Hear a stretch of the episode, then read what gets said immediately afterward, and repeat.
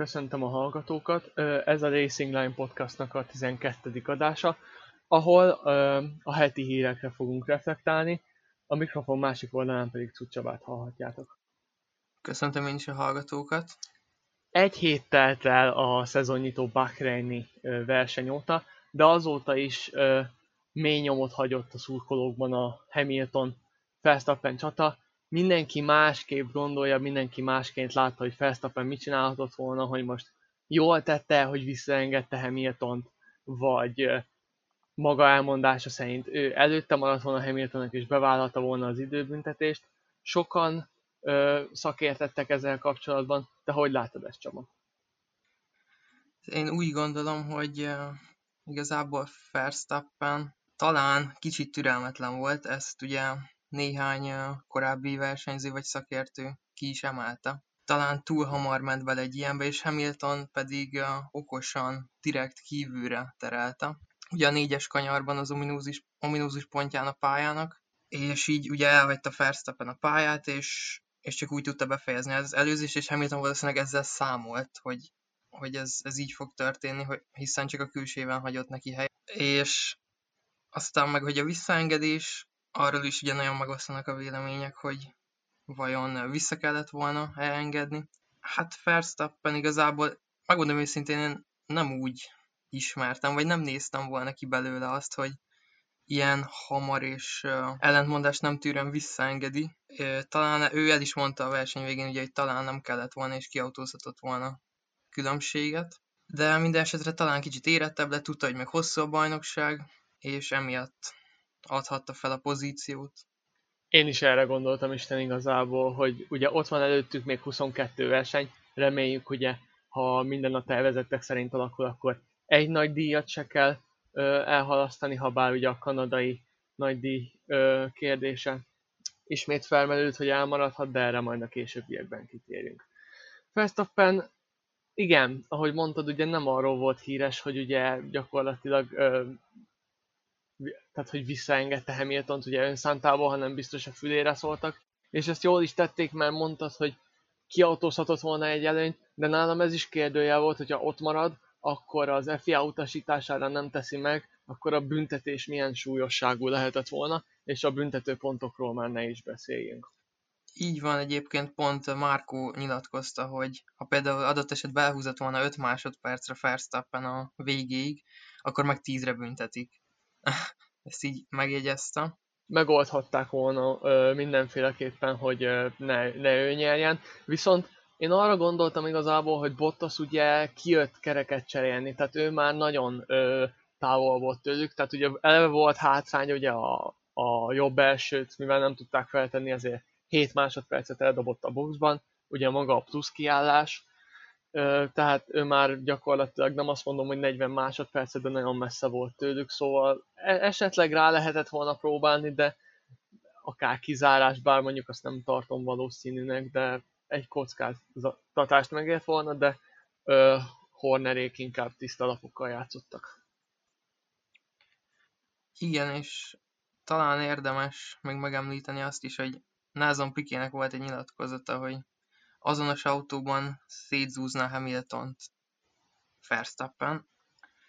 Talán most itt a versenyen azért látod, hogy Hamilton az, az tényleg nagyon stabil, és azért Bottasnak is adott jócskán, talán mondhatni már szokás szerint, de tényleg, hogy okosan versenyzett, és ott tartotta belül az autót, hogy Verstappennek tényleg csak kívül legyen helye. Szóval lehet, hogy Verstappennek még kicsit fejlődnie kell, de mindenféleképpen, tehát a gyorsaságuk az, az szinte már tényleg nagyon közelének mondható. Ezt egyébként mondta Horner is, vagy a Red Bullosok is mondták, hogy gyakorlatilag egy szinten vannak, és Hamiltonnak csak a tapasztalata a döntő jelen pillanatban. Így van, azért nem felejtsd, hogy egy hétszeres világbajnokról beszélünk, és azért csak van közöttük, mármint a bemutat, bemutatkozásuk között 8 év, ugye, és ugye egy hétszeres világbajnoknak azért szerintem magasabb a versenyzési intelligenciája ilyen szempontból, mert nyilván több futamot tud a hátra mellett, több kort megélt versenyzés és autók szempontjából is, szóval Igen. De azért azt se felejtsd el, hogy Piqué ezt a nyilatkozatot azért is tehette, mert ugye Igen. Kelly Piqué most lett ugye a, barát, a barátnője Max Verstappennek ugye, a Daniel Kviatta való szakítása után, szóval ez is nagyban szerepet játszhatott. Viszont, ez, ez biztos. Ha már így a jó teljesítményekről beszéltünk Verstappen és Hamilton oldalán, akkor sajnos a, a mágnes másik pólusának, ö, pólusára is át kell térnünk, vagy érdemes. Ugyanis Fettel oké, okay, hogy pekhes hétvégéje volt, és, és nem csak a rossz teljesítménye miatt volt ott, ahol, de öt büntetőpont, egy, csak Mick Schumacher előzte meg a verseny végén, egy újabb hiba, mondanám azt, hogy gyakorlatilag ott hagyta ott, ahol a ferrari de mi történhetett? Rengeteg kritikát kapott külön, ö, különféle versenyzőktől. Berger, Webber, Coulthard, Damon Hill is megszólalt az eset kapcsán. Ugye mindenképp azzal kezdeném, hogy le kell szögeznem azt, hogy ugye eléggé új még az autó Fettelnek, és Strollhoz képest emiatt nyilván nagy hátrányban van, aki már jól ismeri a csapatot, az autót, és az Aston Martin amúgy is a legkevesebb kört tette meg a, a tesztek során, ugye a háromnapos előszezoni teszt során, és nyilván még azért nem érezte otthon magát az autóban a német, és ezek közrejátszhattak nyilván a hibában, hibáiban, de ugyanakkor azt is gondolom, hogy azért nem, tehát ezt nem lehet megmagyarázni, ennyivel. Ugye öt, öt büntetőpontot azért összeszedett, meg az okomba való belecsúszása után is a rádióban azt mondta, hogy igazából okon tartott először hibásnak. Igaz, a verseny után már bevallotta, hogy talán hibázott. Én a versenyen egyébként ott láttam benne például a tüzet, amikor Alonsoval csatázott egy nagyot és sainz Az Igen. a verseny egyik fénypontja az volt. Egy, az egy szép momentum volt. Igen. Igen, én is a rádiózenetet akartam ö, kiemelni, hogy oké, okay, hogy hibázott, de az, hogy azt állítani, hogy egy versenyző mozgott ö, már ugye a féktávon, amikor gyakorlatilag elkötelezett a egy adott ív iránt, és gyakorlatilag belecsúszott ö, Fette okomba, ami miatt ugye mindketten megfördültek, de ugye a verseny végén bocsánatot is kért.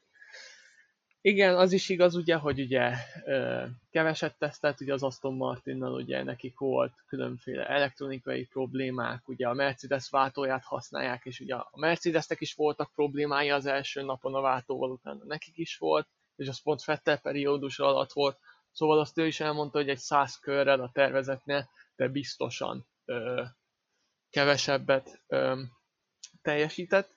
Viszont ö, ez nem mehet túl sokáig majd a számára, ugyanis ha így folytatja a szezon közepéig, vagy akár mondjuk az európai szezon végéig, akkor Lorenz Strollnak egy idő után be fog telni a hócipője, és, és akár drasztikusat is húzhat ezen téma kapcsán.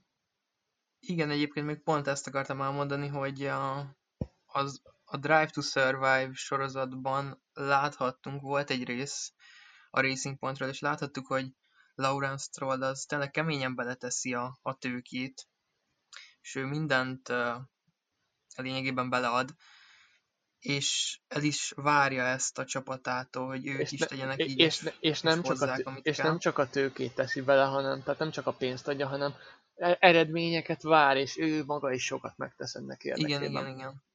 Az elvárások azok Fettel szemben azért elég nagyok lesznek, még ha nem is most, hanem tényleg majd, ahogy mondtad, pár verseny után, május, június környékén már biztosan. Tehát, hogyha addig esetleg nem tudna belelendülni, akkor, akkor tényleg nem lesz könnyű dolga, mert, mert nyomás lesz rajta, és egyébként Berger pont ezt mondta, hogy nem igazán bírja jól a nyomást, még ugye a kontrasztokat is esetleg meg lehet említeni, hogy ugye mondtad, hogy még nem érzi magát kellemesen az autóba, és nem szokta meg a dolgokat, ugye a Mercedes hajtásláncot meg magát a más tervezési filozófiát, ami ugye a Ferrari és az Aston Martin között van, ugye, de ennek, ennek ellenpéldája lehet például Alonso, aki ugye ő is, ő ráadásul két évet kihagyott, és úgy tért vissza, de az Alpinnal egyből hasított, és a verseny elején, amikor még ugye nem volt problémája, akkor még gyakorlatilag a McLareneket, meg ugye ott Gasly a verseny elején, amik ugye nem balesetezett, addig gyakorlatilag szorongatta és partiban volt velük. Igen, mindenképpen üdítő volt látni a csatáit Alonzónak, főleg, mert tényleg Fettelen nagyot, nagyot csatáztak meg sainz és uh, igazából ő is elmondta, hogy még azért neki is van hova fejlődnie így két év kihagyás után, de ez mindenféleképpen egy, egy remény, vagy hát egy, egy remek kezdés volt szerintem számára. Ugye Okon előtt végzett, igaz Okonnak is voltak problémája az időmérőn a sárga zászló miatt Mazepin megpördülése után.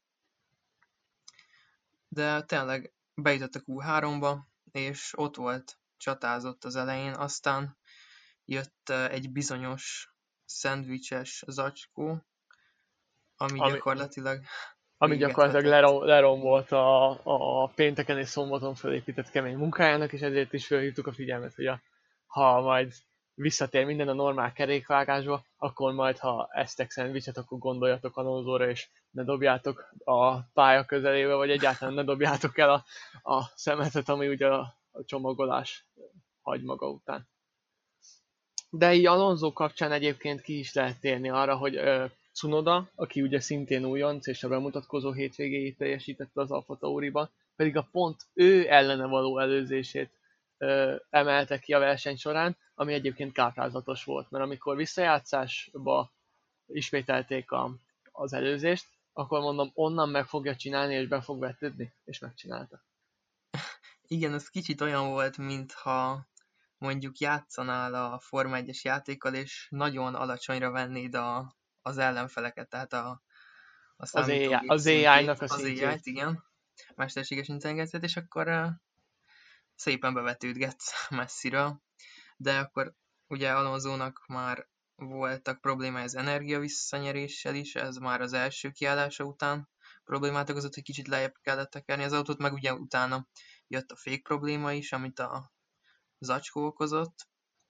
Ezt ugye hozzá kell tenni, de egyébként tehát egy ilyen bátor manőver egy újonctól első versenyén, itt Szonodában tényleg és, ne, és nem csak ő nyilatkozott tehát pozitívan az első hétvégére, hanem például Ross Brown és az Alfa Tauri csapatfőnöke Franz Tost is kiemelte azt, hogy nem, nagyon rég nem volt ilyen újonc, akiben ekkora lenne a potenciál. Teszem azt, hogy ugye az Alfa Tauri-nak jól jött ez a szabályváltozás, mert a, azon autók, akik viszonylag magasabb hasmagassággal rendelkeznek, azoknak nagyon jól jött ez a, a, a szabályváltozás. Szemben ugye az alacsony hasmagasságú autókkal, itt most gondolok ugye a Mercedesre és az Aston Martinra például, akik viszonylag megsínylik ezt a ugyan kisebb, de ilyen szempontból jelentős szabályváltoztatást.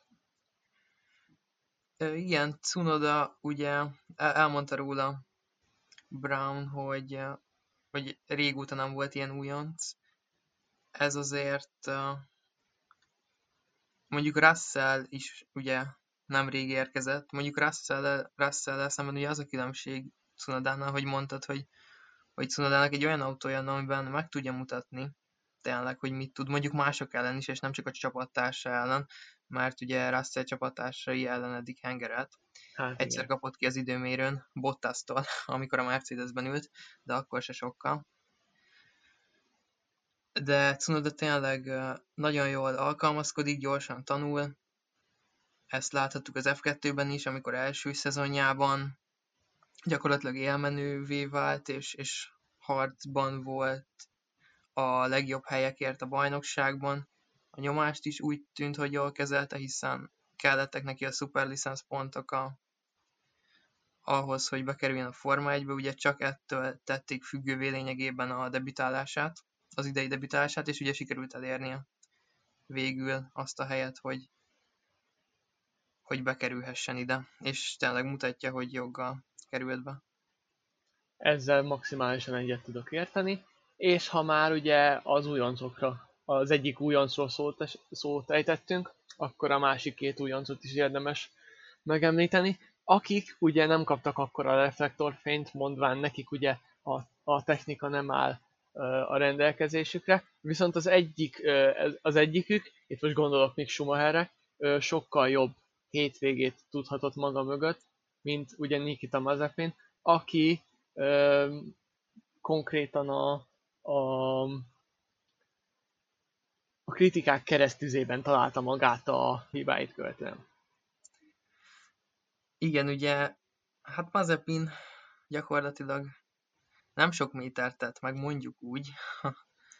Volt hát egy lát, ugye láttam olyan mémeket, hogy ugye Grosjean például többet töltött a tűzben, mint Mazepin ugye a versenyben, vagy hogy Hamilton három keréken ugye a, a tavalyi uh, 70. év, nem a 70. évforduló vágás, Silverstone nagy díjon uh, megtett ugye három kerékkel, több idő, tehát több időt ment há három kerékkel, mint ugye uh, Mazepin négyen, tehát rengeteg, rengeteg mém született ezen csúfos Igen, mondjuk korrigálnom kell magam, kapcsán. mert két felvezető körtet meg ugye Perez megállása után. Igen.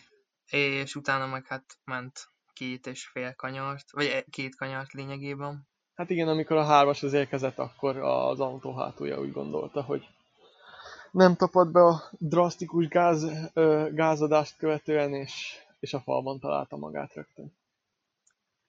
Nehezen egyébként, egy, egy, egy, egyébként hozzá kell tennem, hogy 2000, 2002-es szezon óta nem volt ilyen rövid bemutatkozás, amikor ugyanis Felipe Massa, az akkor bemutatkozó brazil versenye tartott két kanyarig az Ausztrál nagy díjon, miután a kettes kanyarban megpörgött, és ez jelentette számára a verseny végét.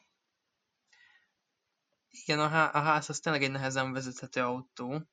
Ugye Schumacher is megpördült vele az elején, csak ugye ő nem kötött ki a falban, viszont Mazepin a hétvégén hát egy jó párszor megpördült, és igazából lenne egy-két weboldal, ahol pontosan meg tudnám nézni, hogy hányszor és hol, és mikor, melyik kanyarban, mikor. Meg melyik, meg melyik edzéseken. Igen. Tehát nagyon pont részletes. Legutoljára azt hiszem Pastor Maldonado-nál volt ilyen, hogy mikor szenvedett utoljára balesetet, vagy mikor okozott valami kalamajkát a pályán. Egyébként visszatérve erre a gondolatodra, ez Günther Steiner a ház csapatfőnöke is elismerte, hogy egy nagyon nehéz, nehezen vezethető autóval kell dolgozni a két újoncnak, amin gyakorlatilag csak annyit változtattak, hogy ö, éppen hogy csak megfeleljenek, megfeleljen ugye a, a szabályváltozás soknak, és ö, igen, még Schumacher ugye csak egyszer pörgött meg, szemben Mazepin ö, most így 4-5 pörgés van meg előttem, hogy ugye a szabad edzések, az egyik szabad edzésen is volt egy, az időmérőn kettő, meg a versenyen is egy. Igen, igen, ezen, kívül, ezen, e- ezen kívül meg nem tudom, hogy volt-e még. Minden esetre ugye például Mika Szálló azt mondta, hogy nem való a Forma egybe, meg ö, hasonló kritikákat kapott. Még adjunk neki pár versenyt mindenféleképpen, mert most ő is nagyon letört és csalódott volt ezen teljesítménye után, hogy az a teljes ö, autóba vetett bizalmát, meg magabiztosságát elveszítette, és ezt újra kell építenie. Hát meglátjuk, hogy majd két hét múlva Imolában mire lesz képes. Viszont a másik ilyen csapat, akikről még nem ejtettünk szót, az a Ferrari. Ők is jól teljesítettek a tavalyi szezonhoz képest az első Bahreini versenyen, és nagy ö, kérdőjelek ö, merültek fel azon kapcsán, hogy vajon ki lehet a jobb? A már három éve csapatnál levő ö, vagy a frissen McLaren-től érkezett Carlos Sainz Jr. Szerintem azért a, az elején az évnek mindenképp Leclerc lesz fölényben, ugye Sainznak is szoknia kell a ferrari de tényleg egész jól kezdett ugye a spanyol is, nyolcadik helyen zárt, szemben Leclerc hatodik helyével, és azért nem maradt el annyira a versenyen csapattársától, mint például mondjuk Fettel Strollról, hogy még visszautaljak a németre. Még úgy is vissza fogunk utalni a németre egy Binotto által elejtett nyilatkozat után, de egyébként igen, mindenféleképpen pozitív volt Sainz bemutatkozása. Én személy szerint azt arra vártam, hogy tehát nem lesz Löklerhez közel, és még viszonylag szokni fogja az autót, de ehhez képest gyakorlatilag még Ricardohoz is közel volt, akinek teszem hozzá sérült volt az autója, de ez a lényegen gyakorlatilag alig, alig de alig változtat. Ugye Löklek mellett szól a tapasztalat, ugye, hogy ismeri a csapatot, a tervezési filozófiát és az egész munkakörnyezetet megszokta már, amíg ugye Sainz gyakorlatilag csak most csöppent bele. De ehhez képest ez a kettős pontszerzés és a 12 pont egy jó kezdet a Ferrari szempontjából. Nem abból a szempontból ugye, hogy még 2019-ben top csapat voltak, hanem a tavalyi szezon kezdethez képest. Tavalyhoz igen, mindenképpen volt egy olyan összehasonlítás pont a, vagy hát a tavaly őszi Bahreini tavaly őszi-téli Bahreini fordulóhoz képest, hogy mennyit veszítettek a csapatok ugye most a szabályváltozás, kisebb szabályváltozás után, és a Ferrari volt az, aki a messze a legkevesebbet vesztette, ha jól tudom, csak fél másodpercet. I- igen, igen, jól emlékszel, és mögöttük volt ugye az Alfa Romeo, amin szintén én is meglepődtem. Igen, egy másik Ferrari motoros autó, tehát a motor az mindenképpen jobb lett, talán bár mondjuk, sokkal is. Bár mondjuk az alfánál is történtek változások. Viszont ugye említetted a fejlődést, és ez mindenféleképpen pozitív látni, mind, mind a szurkolóknak, mind, mind mondjuk a másik csapat szurkolóknak, akik mondjuk egy szorosabb csatában reménykednek, mind pedig a tifózinak, ugyanis tavaly a három dobogós helyezésen kívül nem volt túl sok örülni valója a, az, olaszok, az olasz szurkolóknak, de ugye Binotto ezen kapcsán elmondta nemrégiben, hogy oké, okay, hiába fejlődtek rengeteget a tél során, meg bíztatóak az adatok, mind a motor, mind a karosszéria, mind a gumik terén, a dobogótól még mindig messze vannak, és ez nagy részt ugye a versenytempónak köszönhető, ami még mindig van mit csiszolni. Mert egyébként az időmérőm, én igazából az első kettő csatáját figyeltem, ugye Verstappenét meg Hamiltonét, de arra is figyelmes lettem, hogy Löklek mindössze egy tized másodperccel volt lassabb Bottasnál, ami azért elég nagy fegyvertény egy körön. Igen, mondjuk Leclerc az néha szokott ilyen, vagy hát nem is olyan, nem is néha, hanem viszonylag gyakran szokott ilyen nagyon elképesztő köröket összerakni időmérőkön. Például tavaly Fettel is sok olyan volt, hogy nagyon megverte így a, a végén az időmérőnek. Hát igen, volt, hogy mondjuk Leclerc a Q3-ban volt negyedik helyen, Fettel pedig már a Q2-ben elbúcsúzott és mehetett a, a média területre elkészíteni a szokásos interjúit. Igen, és ez Sainznak elég nehéz lesz majd ezzel megbirkóznia, ezzel a fajta gyorsasággal az időmérőn. Tehát azért az időmérőn Sainz kapott azért, tőle azért teszem azt, hogy a, az első három szabad edzésem meg a Q1, Q2-ben verte, de ugye most jönnek azok a szurkolók, hogy oké, okay, nem az a lényeg, hanem hogy a Q3-ba hol végzed a csapattársadhoz képest, és igen, ott Lökrek hozta a kötelezőt, és ugye megverte őt, de az mindenféleképpen egy pozitív dolog volt a számára, hogy már azokon az edzéseken gyakorlatilag a, az, utolsó, az időmérő utolsó szakaszáig minden egyes szakaszban előrébb tudott lenni, mint Lökrek, Igaz, a Q2-ben ugye csak egy ezreddel tudta megverni a csapattársát. Igen, azt is érdekes volt látni, hogy a ferrari 1-2-ben végeztek a, a Q2-ben. Teszem hozzá lágyabb gumikkal, meg ö, jobban fölgumizódott pályán, de ez semmit nem veszel abból az érdemből, hogy tényleg jó látni, hogy, hogy ö, az olaszok előrébb vannak sokkal tavalyhoz képest. Viszont így Binottóra visszatérve, ö, elejtett még egy olyan nyilatkozatot, amiből arra lehet következtetni tényleg, hogy az ő és a és Fettel kapcsolata tényleg nem volt valami rózsás a Ferrari belkein belül, ugyanis az első hétvégén aratott dupla pontszerzés kapcsán Binotto azt is elmondta, hogy végre mindkét pilótájára számíthat, amivel burkoltan üzent Fettelnek, akire a tavalyi szezonban a pár versenyen kívül gyakorlatilag nem tudott maximálisan számítani a, a Scuderia. Fettel ugye, hát már nagyon nem érezte jól magát a ferrari ezt is láthattuk a Drive to Survive-ban, hogy például amikor voltak ezek a megbeszélések, a, hogy mit, mit mondjanak a médiának, és mit ne, hogy ugye teljesen ugye igazából talán nem is figyelt annyira meg igazából tényleg nem volt ott minden rendben már.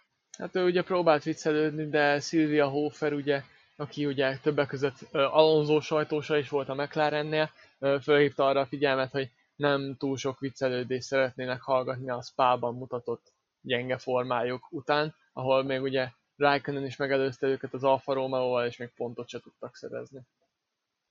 Egy, egy, olyan, egy olyan környezet, ahol gyakorlatilag nehéz megélni, ugye, mert gyakorlatilag ugye a politika is jelen van, az olasz sajtó, és még gyakorlatilag ilyen üzenetek keresztüzében kell versenyezzél, hogy gyakorlatilag még ugyan már el is mentél a csapattól, és már nem is tartozol hozzájuk, de ilyen üzeneteket kapsz. Szerintem ez versenyzőnként biztos ö, nem lehet rád jó hatással, hogy mondjuk így a 2020-as szezonra gyakorlatilag teljesen elmérgesedett a viszonyod a, a csapatvezetővel. Igen, azt tényleg el lehet mondani, hogy talán itt van a legnagyobb nyomás a pilótán. Sokszor lehetett hallani olyan nyilatkozatokat, hogy mindenki a Ferrari versenyzője akar lenni. És hát ez így úgymond visszaüt ebben a tekintetben, hogy aki meg ott van, az meg tényleg nagyon-nagyon nagy teljesítménykényszer alatt kell vezessen, és Fettel végül ezt nem igazán bírta megugrani. Nyilván ez nem csak rajta múlt. Mercedes erőssége, Ferrari félrefejlesztései a 17-es, 18-as években, de főleg 18-ban. Hát igen, ott egy komoly vakvágányra kerültek, de mondjuk ez is igazából megérne egy külön adást, hogy ott mi mehetett el igazából. De minden esetre uh, hírcsokrunknak a végére értünk. Még esetleg annyit érdemes megemlítenünk, hogy a héten most jelenleg is adásunk felvételekor zajlik az Extreme E-nek az első verseny hétvégéje, ahol ugye Hamilton és Rosberg 2016 után újra egymásnak feszülhetnek, mert ugye mindketten csapattulajdonosok lettek a sorozatban, de például olyan csapatokat is megtalálhatunk itt, mint ugye Jensen Buttonnek a csapatát és az Andrettiét is. Jelen pillanatban annyit tudunk, hogy a döntőt a Hamilton, Rosberg és az Andretti csapata fogja megvívni egymás között. Így mik az első benyomásaid a sorozatról, ha esetleg szeretnél róla pár szót, szót ejteni? Ugye még azt hozzátenném, hogy például Jensen Button ugye nem csak, nem csak hogy csapattulajdonos, hanem versenyző is a sorozatban.